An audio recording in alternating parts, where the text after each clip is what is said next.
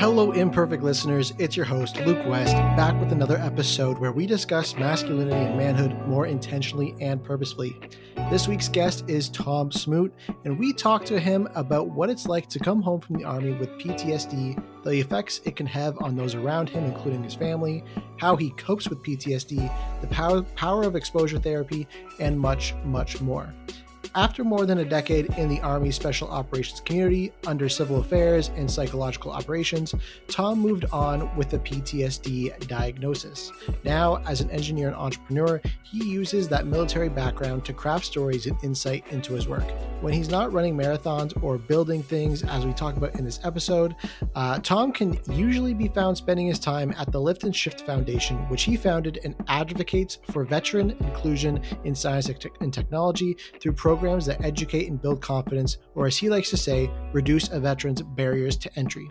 If you enjoy this episode, make sure to press subscribe, follow, leave a review, and message me on Instagram at the Imperfect Pod or email me at luke at theimperfectpod.com or join my Facebook group. All these things are linked in the description below. I always like to hear from my listeners uh, and continue to do that. Now we'll get into the show.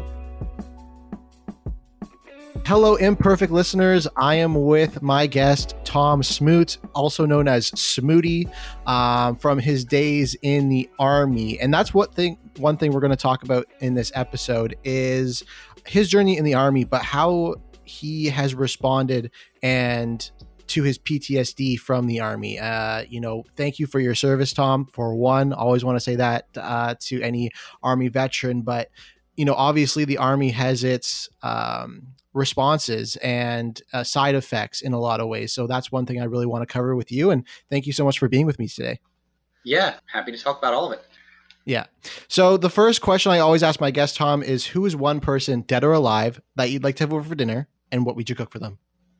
Oh, uh, my gosh. Uh, this answer would probably be different every day of the week. Uh, I'm just so busy and so into so many different things myself. But I think um, today I I feel like Ben Franklin would be my pick,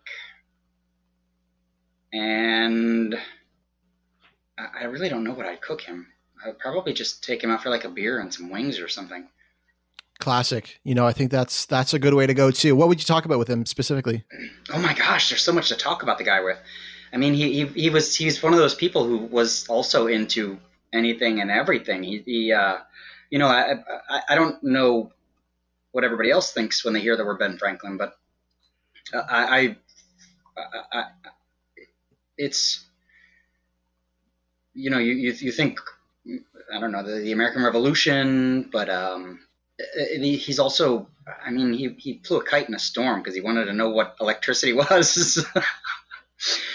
he, he had his own uh, he had his own opinion on on slaves and and uh, people and what should be in you know these documents that founded our, our country and uh, I just think he comes off as a person who what would not be shy about his values and and what makes him have those values like what what, what what's underlying what, what's his reasons for those things and he, he also I mean, he, he seems like out of place with all of the other revolutionary people like George Washington and and uh, Hamilton and, and everybody, all the other you know people. I think there there was a big age difference, mm. so I I, I kind of wonder like how he how his day to day life was. I mean. It, he just like drop a pen and paper and parchment and all that stuff because of the you know there was a lightning storm outside and decided he'd, he'd try this kite thing I, I just it, it's like how do you get from one point to another point and another and I think it would be an interesting conversation to have with him and that's why yeah. I, I, think a couple beers and some wings would be perfect. Yeah, that's that's awesome. Uh, and going more into your story about um, I guess being diagnosed with PTSD and that experience in the army, I'm really curious what the challenges were, what your life was like when you realized that you had it or acknowledged that you had a problem um, and what your process was in reaching out. Was there any hesitancy there as a man as a, as a stigma of, of reaching out? Oh yeah absolutely. Um, it, this this I probably should have done it a lot earlier in life. Uh, I, I, I went on a, few deployments overseas. I spent uh, you know over two years in Iraq to begin with, and uh, um, it was actually a lot of my ex-wife telling me that she noticed things, and me uh, in, in denial. Uh, I, I in the army I was you know this big angry you know, obnoxious staff sergeant, and uh, it, it didn't fit the persona to ask for help. We were we were this was um, post 9/11. We were busy in 2003 and 2004 and 2006 and 2008. Uh, it, it, we were you know going everywhere and doing everything, um, and it, the, the mindset for so many of us was, you know, suck it up, you'll deal with it later. Um, or there isn't a problem. You just need time to relax.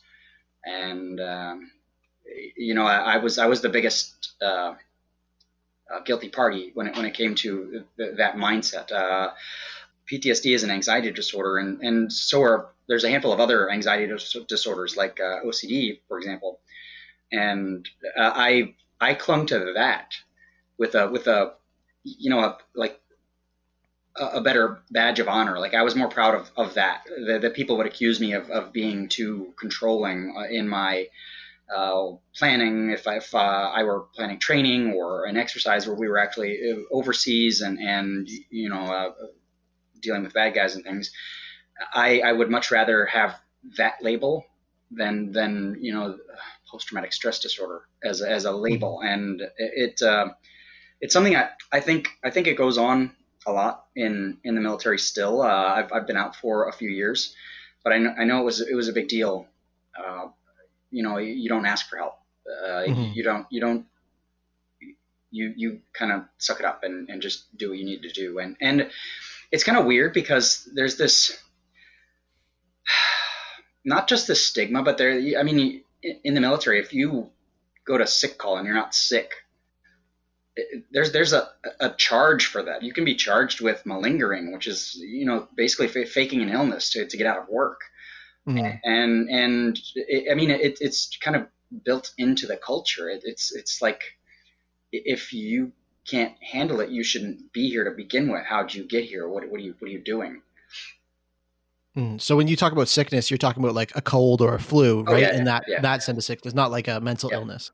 Yeah, all of the all of the above. Yeah, yeah. I mean, uh, I don't remember the actual, you know, um, uh, definition of malingering as far as the term, but I, I, you know, we've I've I was I was a non-commissioned officer in the army. I had soldiers who wanted to go sick call. Uh, sometimes you have to have that talk with them and say, look, look, what are you doing here, dude? Are, are you are you just trying to get out of this field exercise we're doing, or what? And and I'm curious how it manifested itself in the first place? You know, was it how many deployments did it take for you to realize that you had PTSD or acknowledge it? Was it a collection of moments or experiences? How can PTSD be formed and, and or how was it formed with you? Wow. Um, first, I, I, I did not acknowledge it at all. I, I all of the signs and symptoms were there and and I fought so hard to tooth and nail against my ex-wife, family, everyone who who said that something was different, and, and me saying, yeah, but it's supposed to be that way. It'll it'll go away. Um, you know, there, there's this readjustment period. I think is is what they call it. Um, back, uh, you know, we were the, the, the first people to go to Iraq in 2003, so we were the first people to come home, and they didn't really have this this program set up for us. So when, when we got home they, they kind of just told us, hey, um, you might have some nightmares, you might feel uncomfortable, you just need to readjust. You've you've been living in a combat zone where people wanted you dead for a year. Uh, it, it will take some time, but it, it, will go away. But um, you know, I mean, that, that was it. That was that was like the chat. Uh, after that, I packed my bags up. I went home to my family.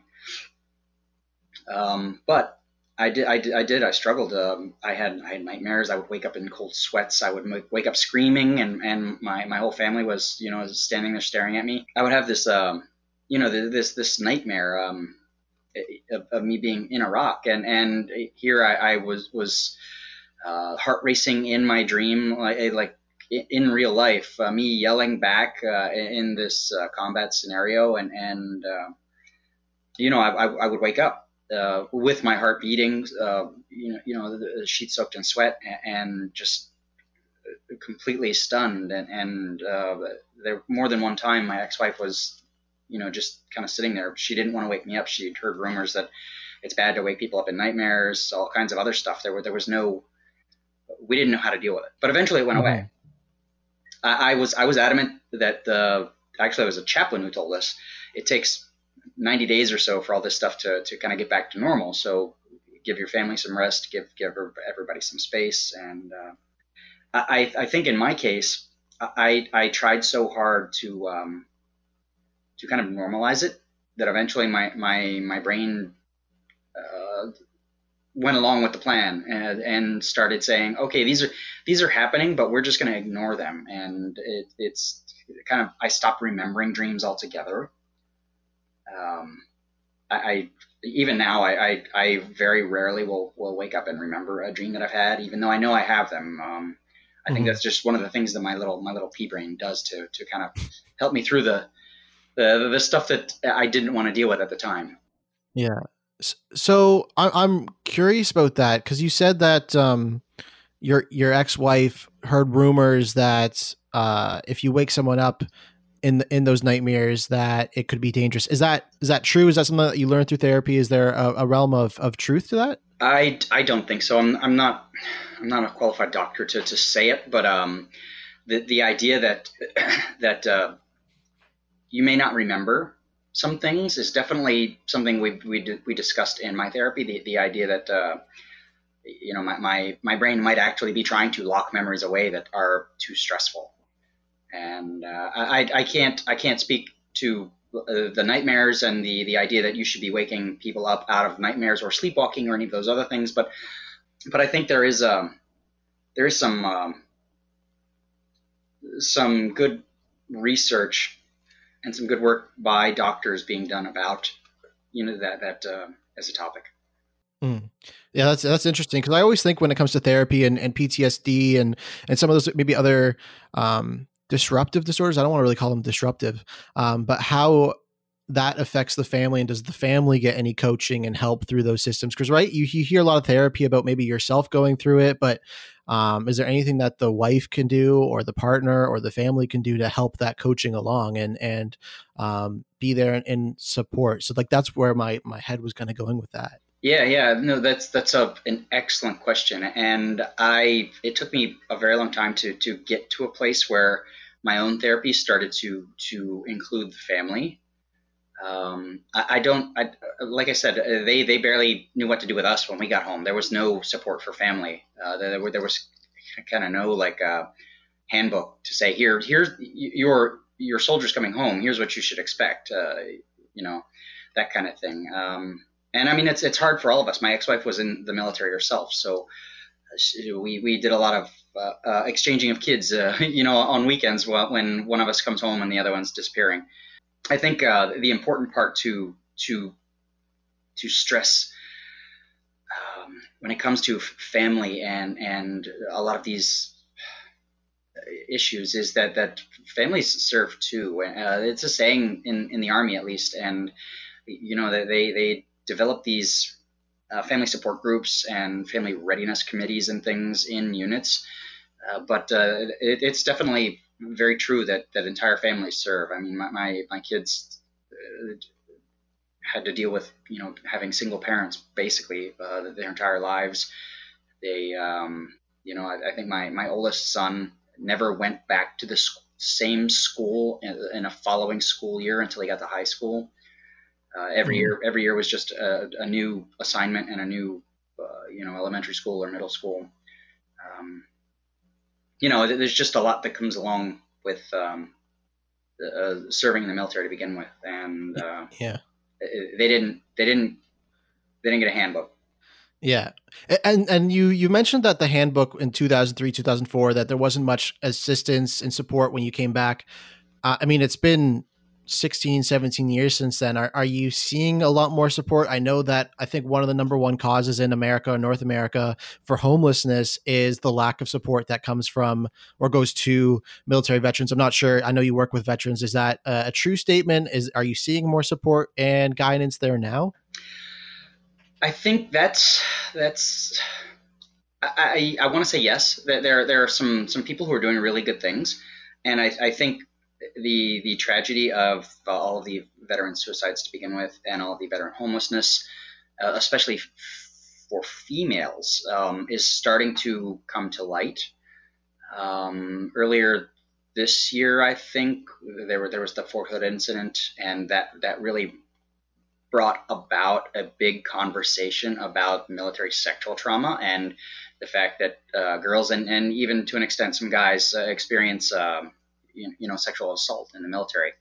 And and I, I, I like to think that, that that's changing the conversation about how mental health is taken care of uh, for all veterans not just those that are currently serving. Um, but I, I, I, like I said I, I think it's also a, a very big challenge because this um, this public health crisis that we've been dealing with through the entire year of 2020 has just um, really changed a lot for a lot of people. Um, I, have had these conversations with even my own family about how they, they deal with the distance and and the you know the lack of connection and I I've experienced this as a veteran. You know, I've, I've, I've had a corporate job. I worked in nine to five in an office, and I didn't feel like I fit in uh, when I went back to school, I was, you know, 15 years older than all the kids. Uh, I, I didn't fit in in a classroom. I, was awkward to go to a, a, a, physics lab and, and, you know, have a lab partner who is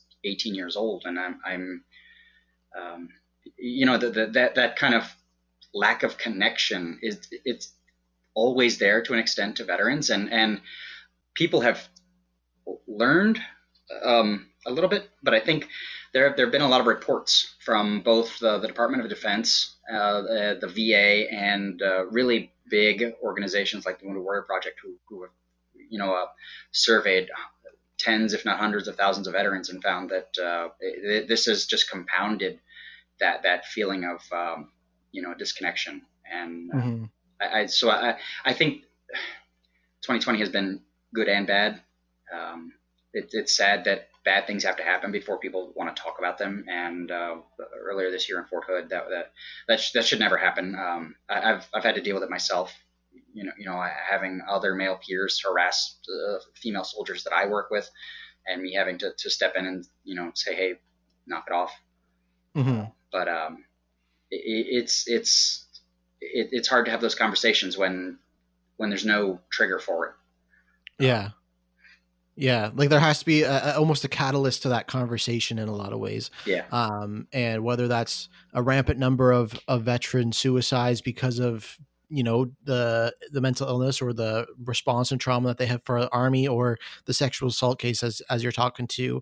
Um, so talking about the how it, it kind of came about. I know that when we first had a conversation, uh, PTSD can either happen through specific moments or through a buildup of moments. Do you, like in your therapy conversations, do you know how it how it kind of formed for you? Because I know you were deployed quite a bit. Was it a series or was it one in in, in particular? Oh, that's such a good question. Yeah, no, um, it, it I'm gonna say it's a little from column A, it's a little from column B. Um, there were definitely some some uh, overwhelming traumatic incidents. Uh, uh, some were combat related, some not. But I think the overall idea that uh, it's kind of like a, I guess I'll compare it to a river. Um, if you have a river bed, actually I'll, I'll compare it to uh, yeah, we'll, we'll, go with the river. If if you have this river bed and, and it you know only fills can carry like like three feet of water per minute or something like that, and and and you um, you know you try to stuff like nine feet of water down a minute, and it's it's going to overflow.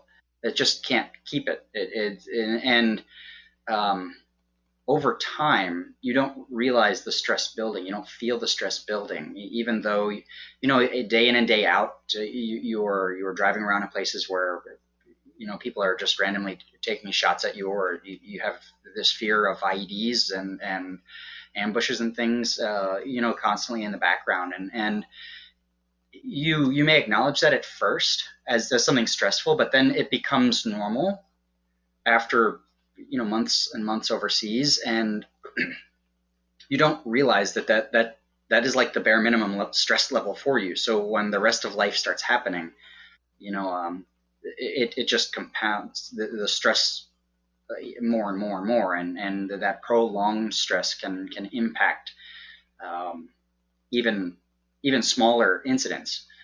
Um, so maybe maybe it's not, you know, you being uh, blown up or something. Maybe maybe something a, a, little less stressful, but because you were already, you know, at kind of like fifty percent, twenty four seven, mm-hmm.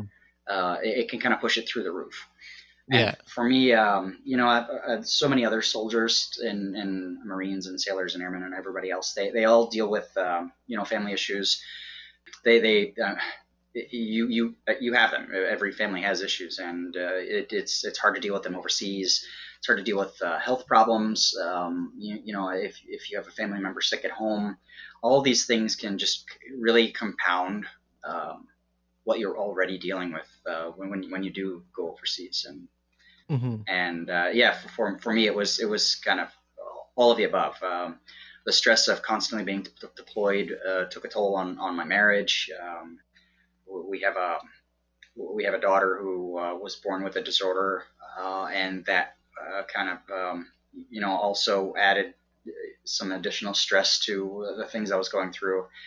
And uh, yeah, you, you know, and then you happen to be out there on a day when people uh, don't come home, and uh, it, it, just kind of doesn't doesn't work um, mm-hmm. psychologically.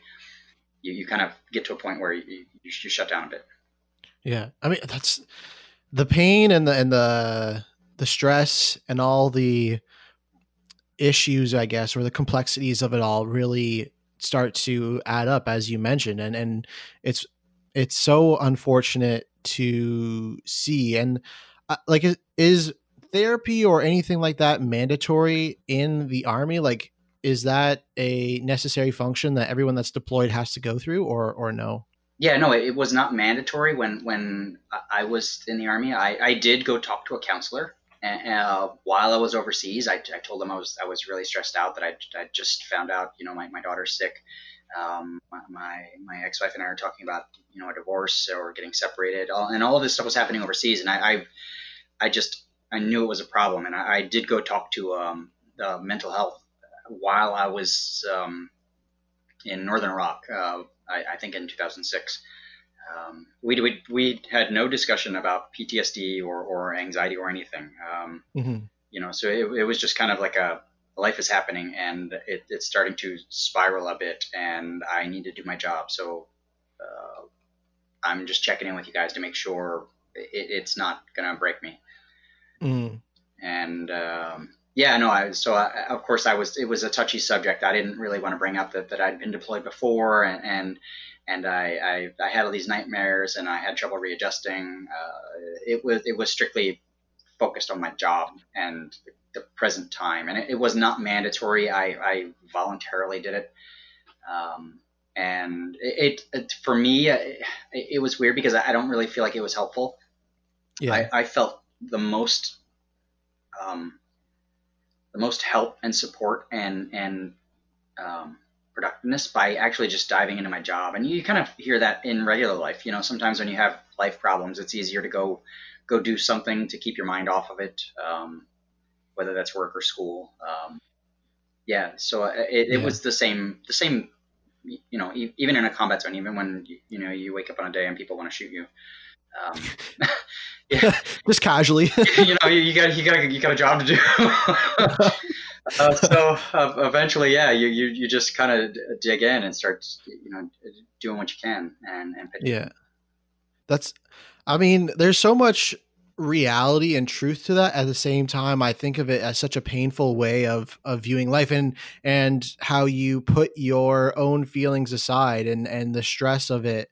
And it kind of just bottles up. It kind of just sits there for a while. It's it's not the healthiest but you know it's the way that you want to handle the situation because it and that's how men have been in, in, a lot of ways been told to handle their problems is just dive deeper into um, their work, their provision, or something. They they avoid some of those, I guess, heavier conversations because we are seen as as providers or um, as people that you know we're, we're strong enough to get beyond it when really sometimes we're not and and i'm not sure if that was how you felt and i just find it so i guess disheartening that that is a way that we choose to see life is to delve further into jobs because i always say of myself you know my relationships are way more important than my job will ever be and and I don't know because I've never been, I've never been in a relationship. I'll tell you that right now. Like I've I've not had to actually practice that, but I believe that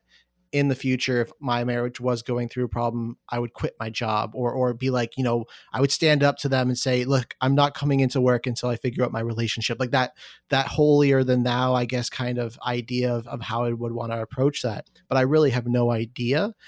But I, I i hope that's how i act and i hope that would be how lots of people were, were to react because the society we live in promotes that relationships are always more important than the job. I, that's a bit of a tangent, but no, I, no, no, it's it's it's, I, it's great tangent, and I I am so fascinated by this. I, have I've and I've, I I have two little tidbits. One is is yeah, there's this. Uh, it's it's a real thing called dissociation in in, in post traumatic stress disorder, where you you kind of break your feelings off and you stop feeling. And it's it's kind of scary. I used to talk about it like a light switch, um, but it, it's it's such a such a real thing that happens when.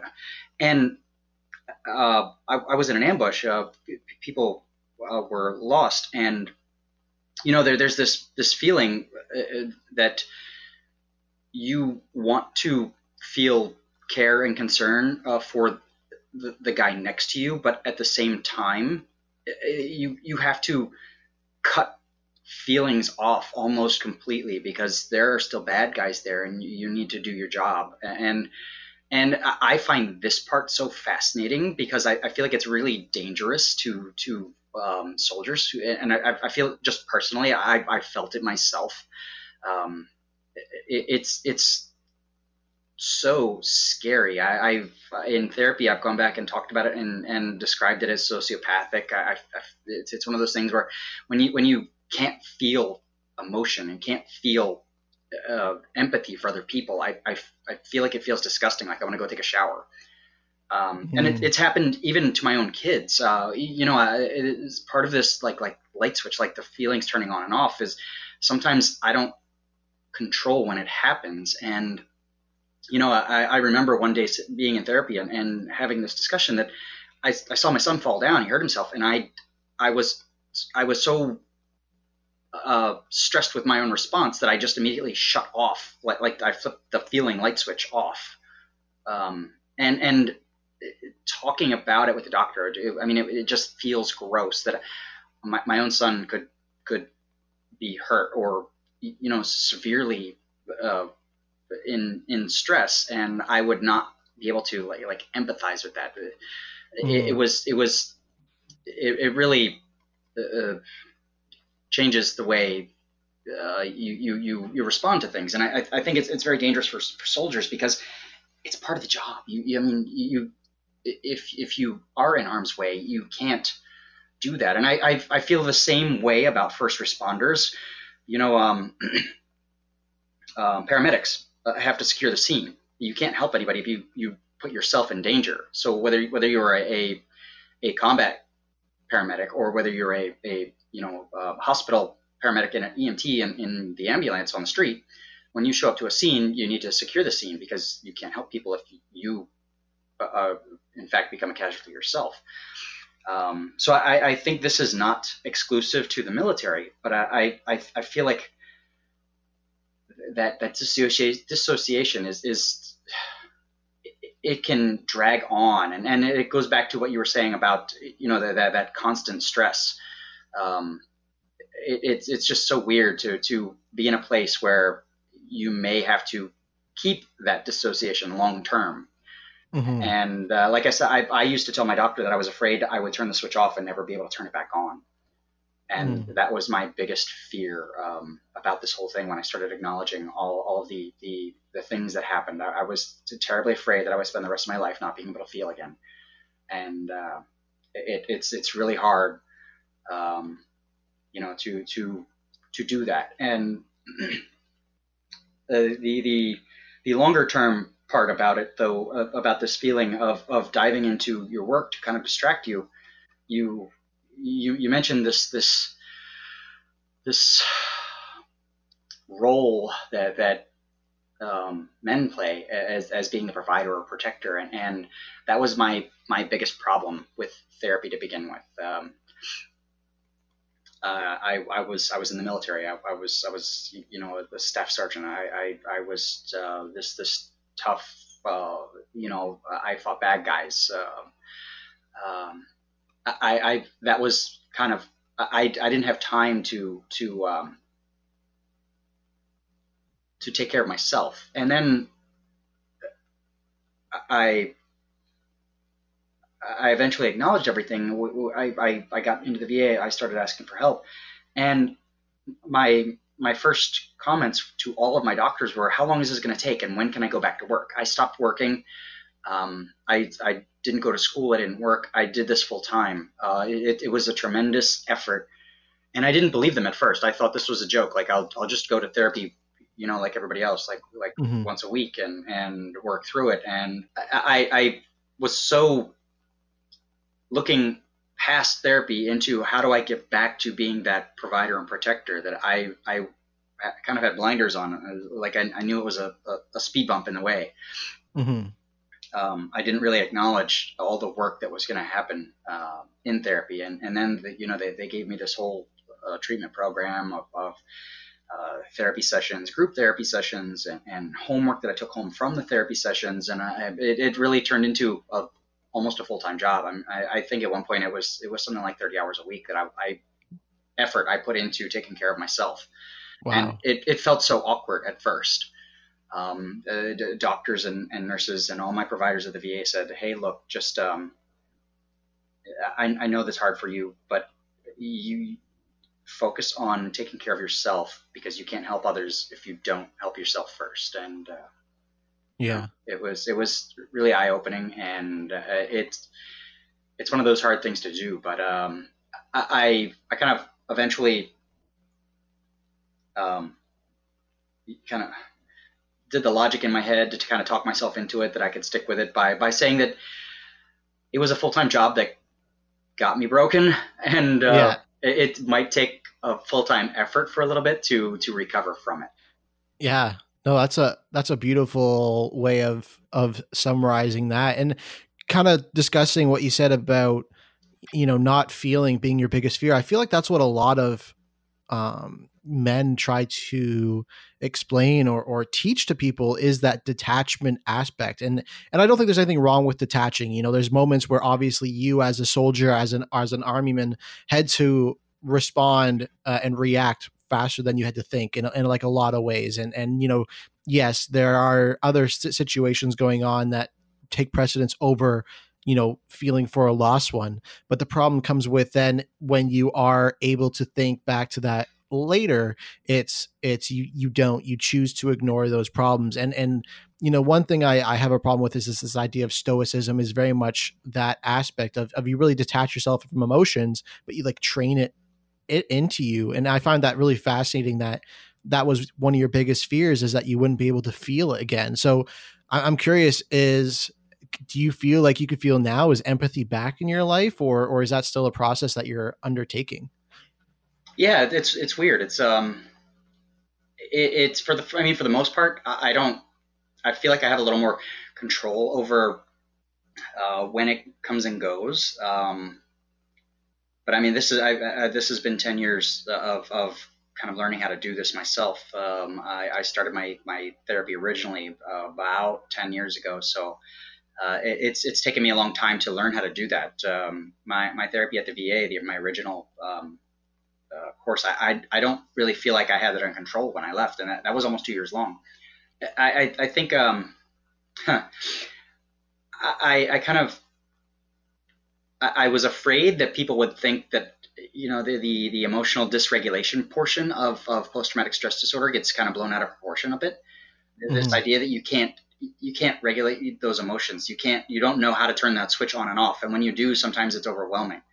Um, it's like um, uh, less like a switch and more like a dam. Sometimes you open up the, the the levee to the dam, and, and it, the, the the water's just overwhelming, and and um, I, I had to describe this to my kids, uh, you know, when they were kind of toddlers, and, and uh, we we went with um, cartoon analogies. I, I would explain it like the Hulk, like like this light switch. Sometimes when you flip it on, it it get it gets really like excited and and not angry like like Hulk smash angry, but uh, just overwhelming. And um, the first time I, I, had this conversation with my kids, I didn't know how to describe it, uh, but I was lucky enough to. It was it was around the holidays, and and I I one of my favorite cartoons is The Grinch Who Stole Christmas.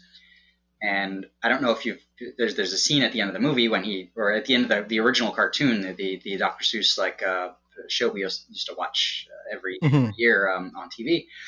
Um, about 20 minutes in, you know, he, he steals all the Christmas presents and he's up on top of the mountain. And then, you know, he has this change of heart and he realizes maybe Christmas is a little bit more.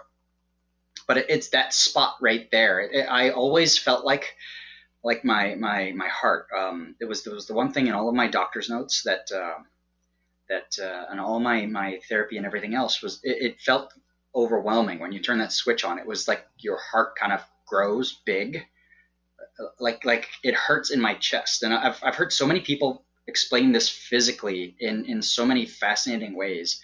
For for me, I, I always felt like it hurt. Um, like like physical pain, like like my heart was swelling up and pushing mm. on everything. Um, I heard another veteran describe it as the feeling you get in an elevator when it goes down too fast. Uh, yes.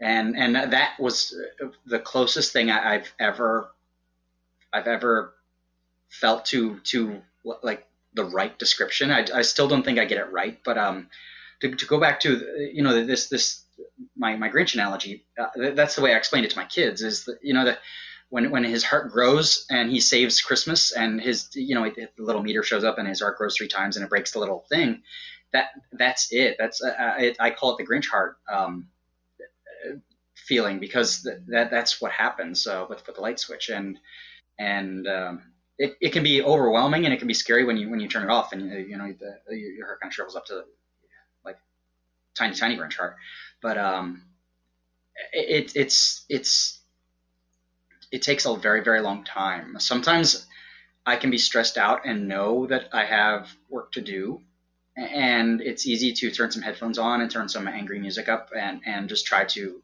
you know um, work and not focus on feelings. Um, I use music a lot, and it, it's it's um, it's very true that, that that music can kind of influence you, your emotions and your your you know physical thought process or mental thought processes and stuff. But um, it, yeah, I, I feel like I sometimes use music to help me um, manage that that switch on and off mm-hmm. now, and, it, and, that's one of the ways I've, I've just learned to deal with it.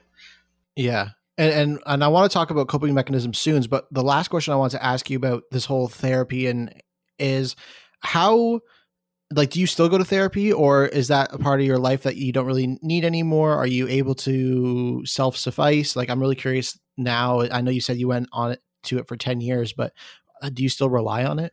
I yes and no. Um, this was my my biggest fear and and my last question when i ended my therapy at the va uh, the first time was that i i didn't know. I i failed so bad at at acknowledging it the for myself the first time, and and it, I mean it, it led to a suicide attempt. I, I uh, didn't know how to deal with it, how to acknowledge it, how to control it, and it was completely overwhelming. And when I was done with my therapy, um, I kind of look at it as you know I, I shut down my life. I, I, I did my my my my self care thing in a bubble. And uh, as I left therapy and went off to, you know, uh, go back to school and, and eventually join the workforce, um, I was afraid that I would miss the symptoms and the signs again. And it, it, uh, it was, it was a, a, big concern of mine. And I, I eventually, you know, went on, um, uh, tried to go back to work, uh, finish a degree, and do all these other things. And and when I when I got back into real life, and you know had to deal with schools and jobs and real family stuff, just like I did, you know, when, when everything um, kind of spiraled out of control to begin with, I did eventually go back to therapy, and uh, that that um, was was probably another three or four years uh, of, of therapy. It, it, started out as, as they, they called it a um, a booster session uh, at at, uh, at, at, at the uh, military clinic um, here in New York, and um, it was originally only supposed to be about six months. Uh, you know, to kind of help me uh, regain um, some some sense of control over over things before they got out of hand, and it ended up going on for about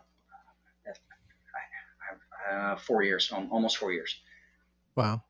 And yeah, and, yeah, and, and even then, I, you know, I, I wasn't sure I was ready to to ditch it, but um, I, I in the meantime, uh, you know, do uh, plenty of uh, self care.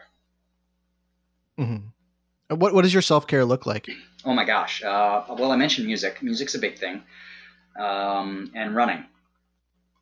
Uh, I actually, I like, I, am fairly athletic person, uh, and uh, to be successful in the military, you're supposed to be. So, uh, I, I never had a problem with, uh, you know, getting out and running and things, and and but I never, I never did it for mental health. It was always because, you know, you know, it, I I like being in shape. I like being able to to, you know.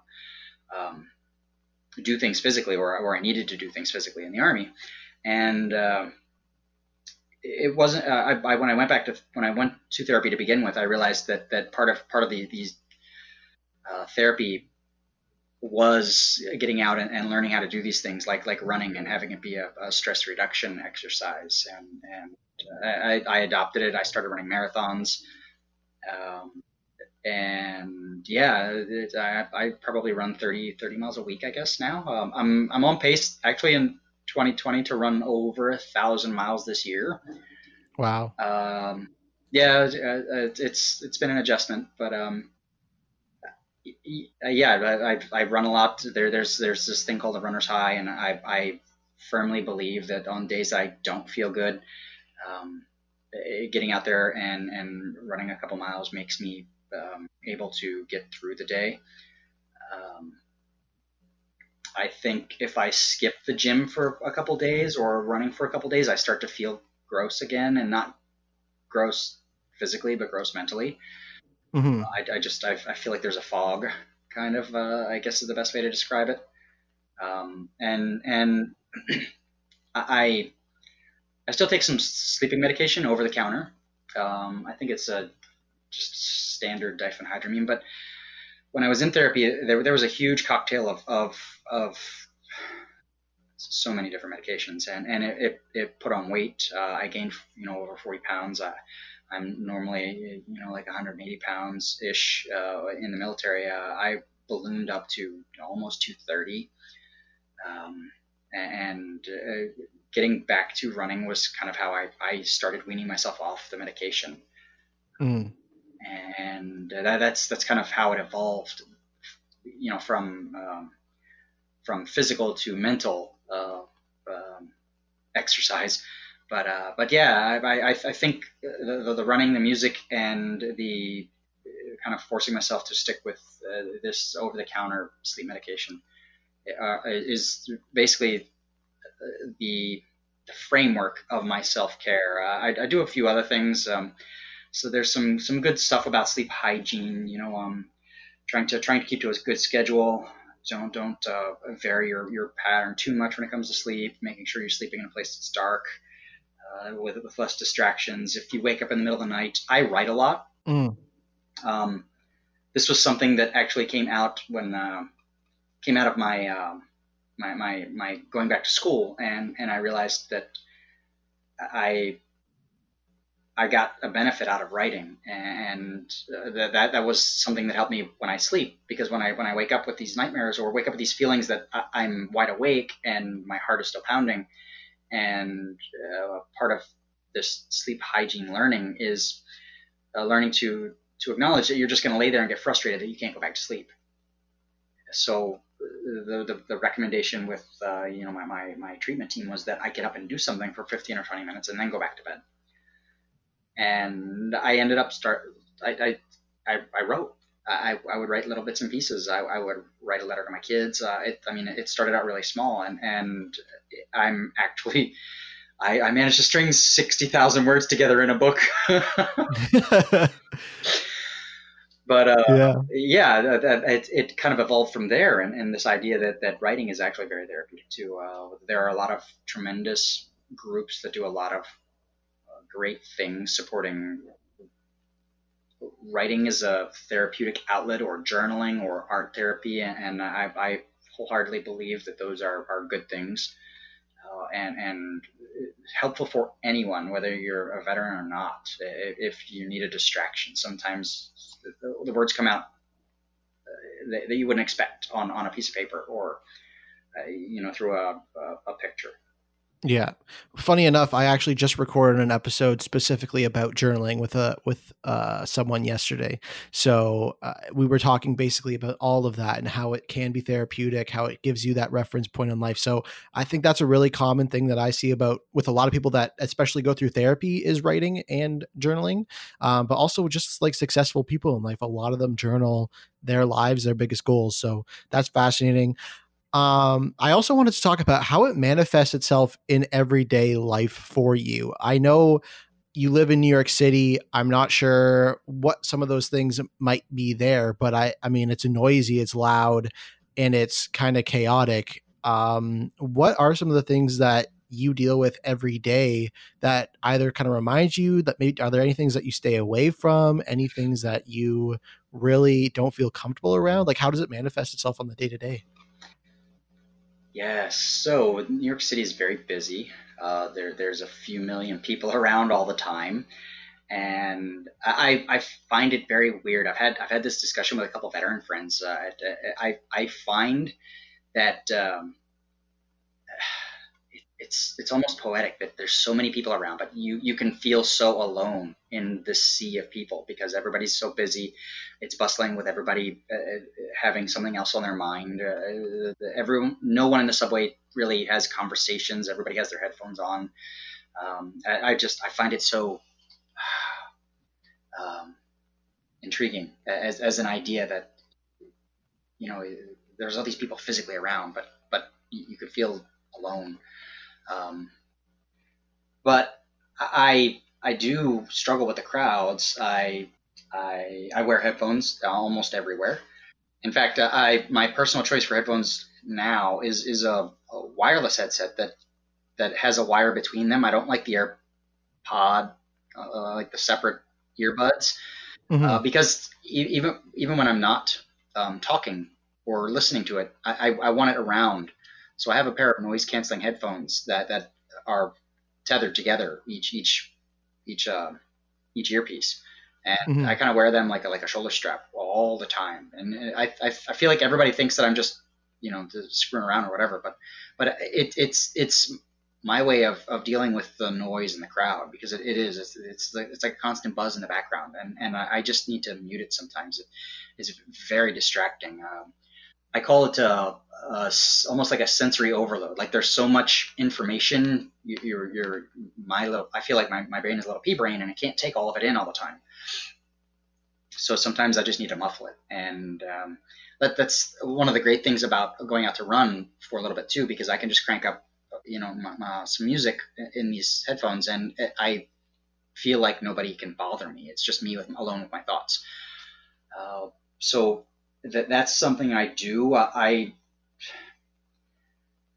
I really worked hard at getting out of the habit of of um, going out into crowds and things. Um, uh, going to the Thanksgiving Day parade, uh, going to uh, New Year's Eve here in, in Manhattan. Those, those are things that are like a bucket list for, for a lot of Americans to be able to go and do those things. And I, I hated it. I, I, I couldn't deal with the crowd. So a lot of exposure therapy or prolonged exposure therapy deals with, you know, asking you to challenge yourself and constantly expose yourself to these, these things that stress you out and, and kind of live with them until they don't feel stressful. So I've, I've when I when I got here to New York, I kind of gradually introduced myself to this idea that I, I wanted to go see, you know, the, the, the Halloween parade downtown in the village. Uh, uh, but it, but it's all about moderation for me. Um,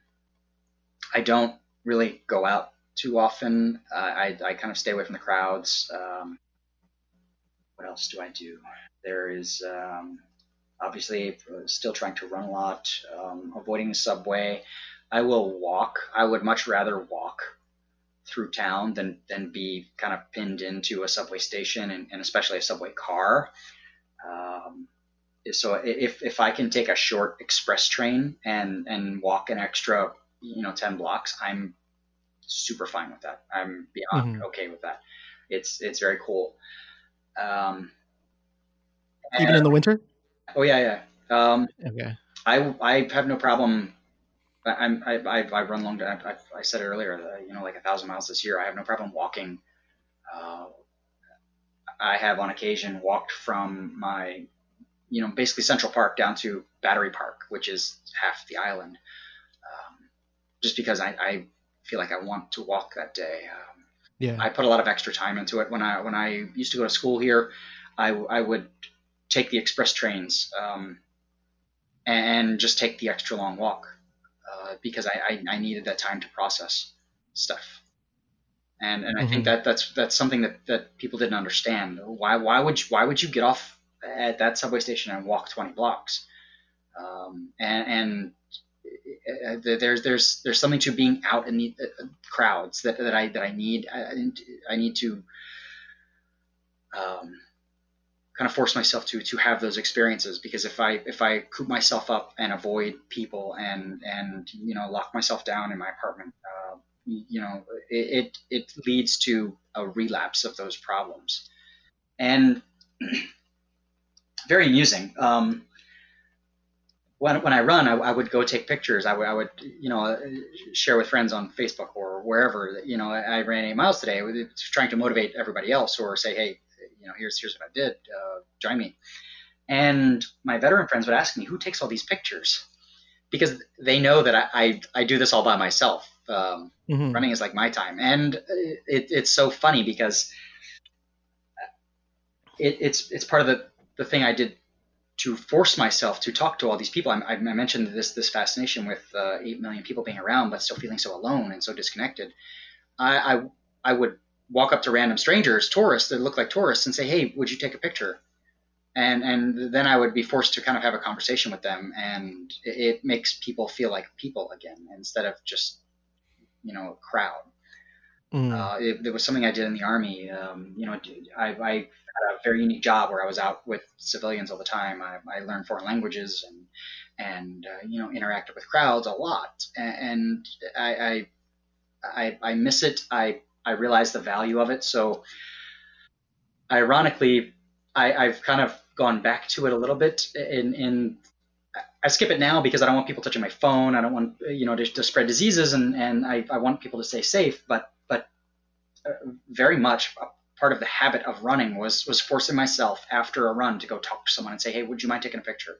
It's a really nice day. What are you guys doing? But but yeah, it, it, uh, you know, forcing me to go and walk up to somebody who looks like they're a tourist in Central Park and say, "Hey, hey, take take take this picture for me. Where are you guys going? Oh, maybe you should try here. Uh, I I heard this is a good day today to go there." Uh, it, it, it, forced me to, to connect to people, and mm. and it, it, it it's um, um, very very helpful in, in dealing with with uh, anxiety when it comes to other people and and being close or uh, personal space and all the other anxiety issues that come around crowds. Yeah. No, I, I think that's a beautiful thing is that, um, you know, a lot of times people think that mental health, what happens is that you avoid the thing that gives you stress and anxiety in the first place when basically everything I've read and, and every thing that seems to be most effective is is no, you just lightly introduce yourself, reacclimatize yourself to those things because you'll never be able to avoid throughout your life. Life throws random things at you, things happen in public that will un un necessary or unintentionally um, trigger you like that's not the intent they just kind of happen so like that that that whole reacclimatizing yourself um exposure therapy i think some call it cognitive behavioral therapy or, i think that's another yeah, term for it that is it yeah. um Yeah. So, I mean, it's just fascinating how the science is behind really a lot of things that say reacclimatize, expose yourself. Kind of, we live in a society that overprotects in a lot of ways people from those anxiety because we think it it will help, but really long term, that's that's not the solution.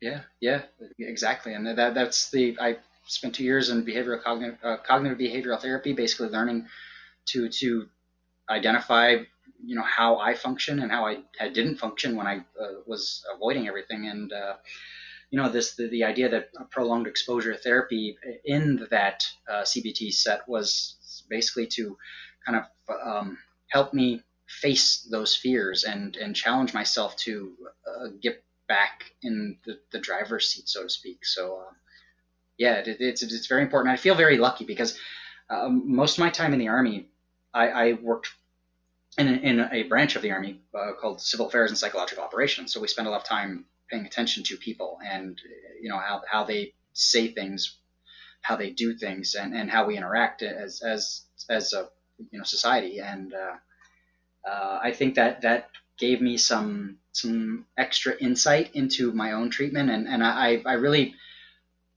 like to to talk about it when I can, when, when veterans are open to it, and anybody really, not not just veterans, because I realized, uh, you know, you you could have been an earthquake, a car accident, a, a rape, any anything, um, you, you know, that's stressful. But um, I feel like I was fortunate enough to have that background that that kind of helped me understand that I was doing the right thing by participating in this therapy. A lot of a lot of people drop out mm. because it gets a, a little challenging. Yeah, yeah, for sure. Um, well, Tom, I, I really want to thank you for for being here. Um, I want to I'll use this next minute or so to to get you to promote yourself, where people can find you, find the work that you're doing, because I know that you do some great work. Um, so so the next minute or two is yours to to promote yourself. I know you said you were writing a book. Um, feel free to plug anything. Oh my gosh, I am writing a book, and it's it's well, sixty thousand words strung together. Nobody's yelled at me for it yet. Um, but uh, I also started a nonprofit called the Lift and Shift Foundation uh, to kind of help other veterans along with the journey. Um, I, I, do a lot of advocating for for veterans and mental health and uh, everything in general when I can.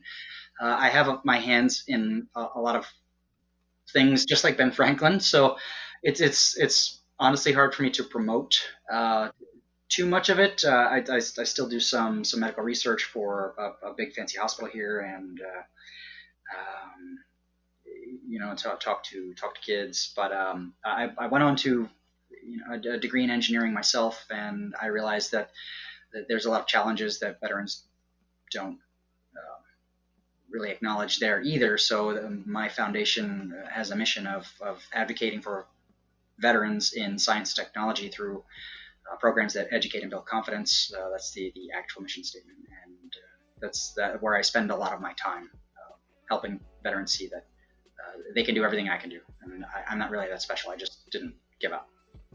Yeah, that's beautiful. I, I just had a guest on um, who talked about how you know you're not that special, um, but everyone, you know, a lot of men don't handle their mental health issues. Um, you're not the first man to feel loneliness, anxiety, depression, fear, but you might be the first one to address it and build on it in your life. And I see that that's what you're doing, Tom. Um, you're one of the, the people that is kind of inspiring a lot of, of veterans to open up about their lives, about their mental illness or mental health and self care after their army. And I, I really respect and, and value that. And uh, I hope you see the positivity of the work that you're doing. Yeah, yeah. Yeah. So, Tom, thank you so much for joining me today. Uh, everyone, I'll link his website in the description below where you can find him, some of his socials. Uh, and Tom, yeah, just thank you so much for opening up about your story, your journey through PTSD and therapy. I think it's really going to offer a lot of value to uh, men out there and uh, everyone that listens to the show. Thank you, everyone, so much for listening to this week's episode of The Imperfect Pod. At the end, I mentioned an episode that I recently recorded about mental health. Uh, that is episode 52. If you're interested in hearing more, it's all about having conversations with men about mental health. If you would like to find out more about today's guest, Tom, you can check out his website, weliftandshift.org, or follow on socials, which I've linked in the description box below. If you enjoyed the episode, it would mean the world to me if you took that time to press the follow button, subscribe button, or left a review. And if you would like to discuss today's topic, again, please feel free to message me on Instagram at the Imperfect Pod, connect with me on LinkedIn at Luke West, or shoot me an email at luke at the imperfectpod.com or join the Facebook group. There's so many ways to get in contact with me. I'll link them all in the description box below. And I look forward to seeing you all on Friday for the next episode of Just the Tip.